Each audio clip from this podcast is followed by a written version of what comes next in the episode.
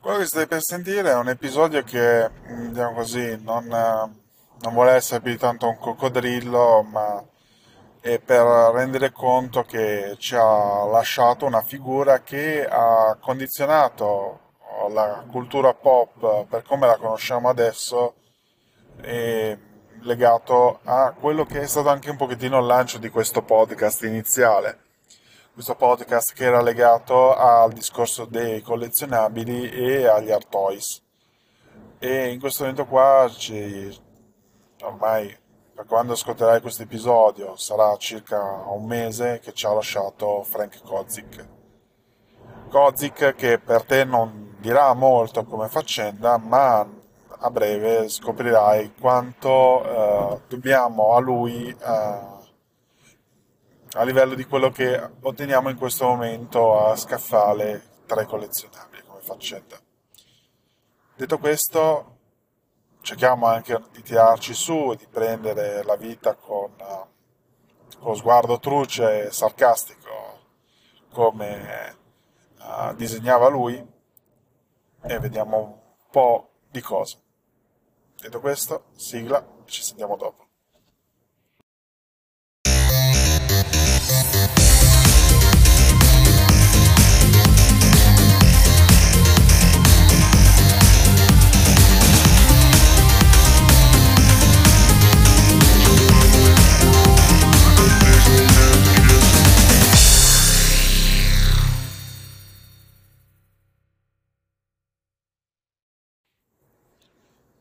Chi era Frank Kozik?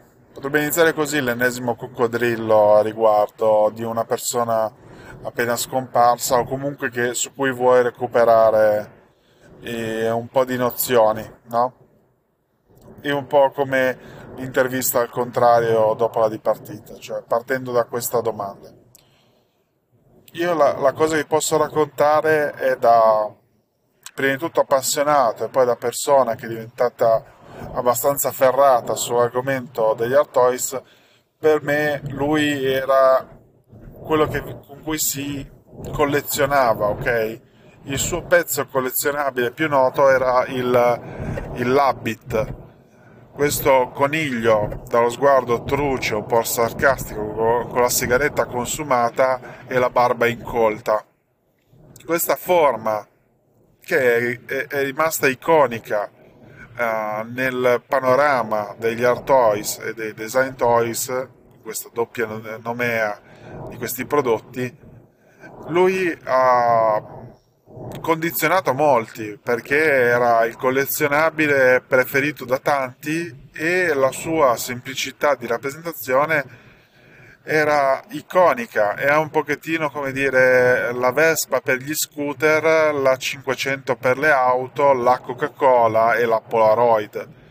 Nei, nei toys il Labbit è iconico e come anche il, del fatto dei, dell'Habit è iconico, dire una cosa è stata eh, customizzata in stile Kozik è iconico perché diventa con quell'espressione truce, la barba incolta e la sigaretta, disegnata o eh, fisicamente presente nella, nella forma della, del toy. Ok? E questo è particolare perché è quello che, eh, mettiamo così, graficamente e visivamente è stato anche il, il passaggio di molti giocattoli da essere riprodotti o segnati in quella direzione lì ad avere dei segni distintivi che li rendono riconoscibili da lontano, ok? Quindi il livello di rappresentazione è qualcosa di memorabile, un cambio di paradigma o comunque quella cosa che fa brand da un certo altro punto di vista, ok?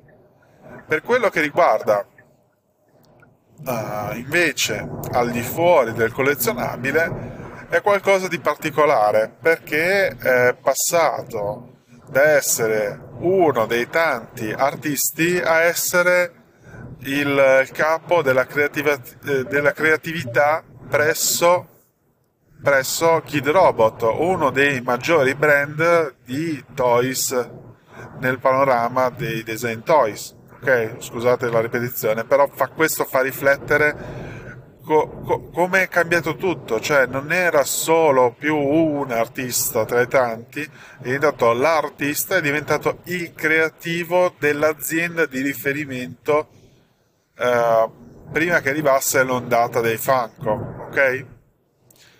E questo è particolare perché è un processo inverso di quello che invece è un po' tra metà strada tra orgoglio di prodotto e orgoglio italiano di quello che è Tokidoki, cioè si è fatto studio e da studio si è fatto artista e poi prodotto.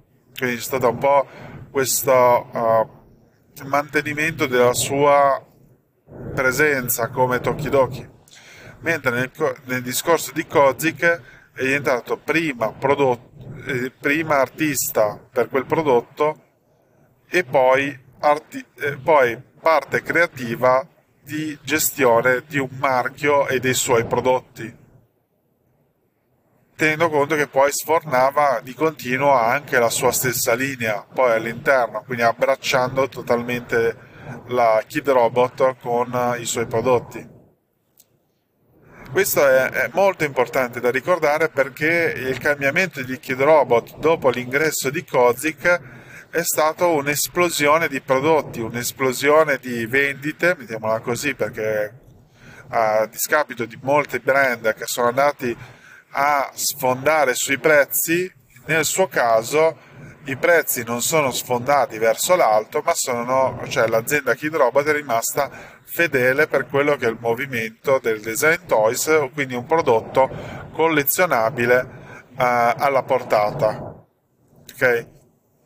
È una cosa che da un certo punto di vista mi pare fedele con quello che è un discorso mettiamola così, di quelli che erano anche stati i suoi primi giocattoli, come, come l'Habit, che eh, anche se hanno guadagnato valore nel tempo, a livello di quelli che sono come collezionabili, sono stati sempre venduti alla portata di portafoglio di tutti. Non esiste come il Bear Brick da 5.000 euro, ok? Esistono magari dei prodotti di quella prezzatura lì, però esistono anche prodotti uh, alla portata. Questo è molto è molto lodevole, mettiamola così, per come è stata la, la parte al merc- al, rispetto al mercato. Quindi c'è un po' da, da ringraziare in questa edizione. Dall'altro canto, invece quello che è il segno grafico suo, in questo momento mi spiace dire, ma non c'è un'eredità in questo momento di qualcun altro così emblematico uh, con lo stesso taglio artistico in questo momento. Ci sono altri artisti che rappresentano qualcos'altro, ma quello suo uh, in questo momento non, non esiste e uh, ringraziamo solo il fatto che saranno ancora prodotti. Saranno ancora prodotti, le royalties andranno ai suoi familiari e questo fa anche riflettere su come si evolverà il mercato di molti di questi artisti e la gestione del, di, come, di come sono come situazione. Però al di fuori di questo volevo, volevo principalmente ringraziare per quello che è stato per il movimento artistico per quello che è stato poi il prodotto toy uh, diffuso nel mondo e per quel coniglietto lì che tra, tra tutti che l'abbiamo comprato ci guarda in maniera truce e ci ricorda un pochettino noi stessi come faccenda.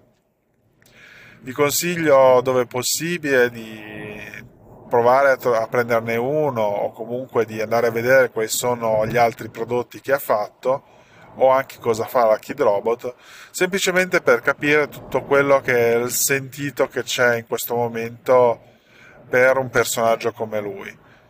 Eh, diciamo che è una cosa che fa riflettere e, ed è l'equivalente anche di quando diciamo così, tanti altri grandi artisti ci lasciano o lasciano il segno in maniera così profonda. Detto questo, ringrazio per l'ascolto, ci sentiamo in un episodio spero più allegro e detto questo, alla prossima. Ciao!